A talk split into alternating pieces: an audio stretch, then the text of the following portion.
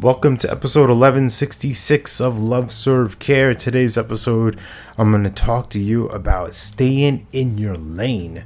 It's a lesson and an experience that I got to partake in or be the test subject of because, as I mentioned on yesterday's episode, about the nudges, about this event that is coming to fruition that is being co created with myself and the leadership team of the BIPOC Coach Collective that sometimes I'm gonna I'm gonna say right now I'm gonna tell on myself. It's a tell all.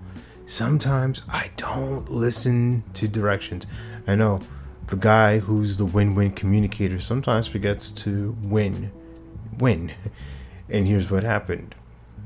As we're creating this event, as we're going over some ideas, me and the team, there was one instance of where I overstepped the boundary, where one of the members like, "Hey, I'm gonna take care of this. I'm gonna do that," and that's fine. A couple days later, I get a little impatient.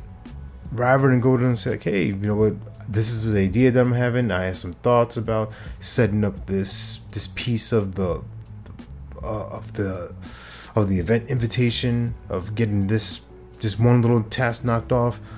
I decide go on my own, create an account, do this, different things, and didn't recognize it in the moment. It wasn't until the outside, right? they brought it to my attention of, hey, you say that you need some help with this, and then you're taking over. You're doing this. You're you're not hogging, but but let's just call it that, right? Being kind of Kobe, rest in peace.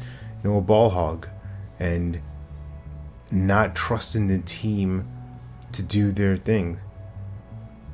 And it was such an eye-opening moment. It was such a blessing really too because that's the whole reason that we are a team. So that none of us have to do more than we need to. We can excel in the areas that we're great at.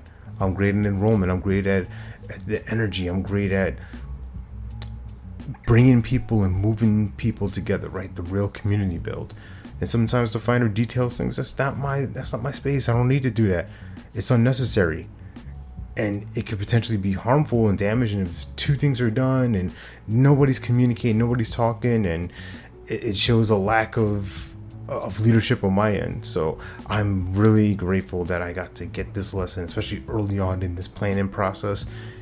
And it's gonna make me stronger. It's gonna make me better for it. And this is not a way to beat myself or let myself off the hook. It's just a honest, an honest view of, okay, where was I coming from?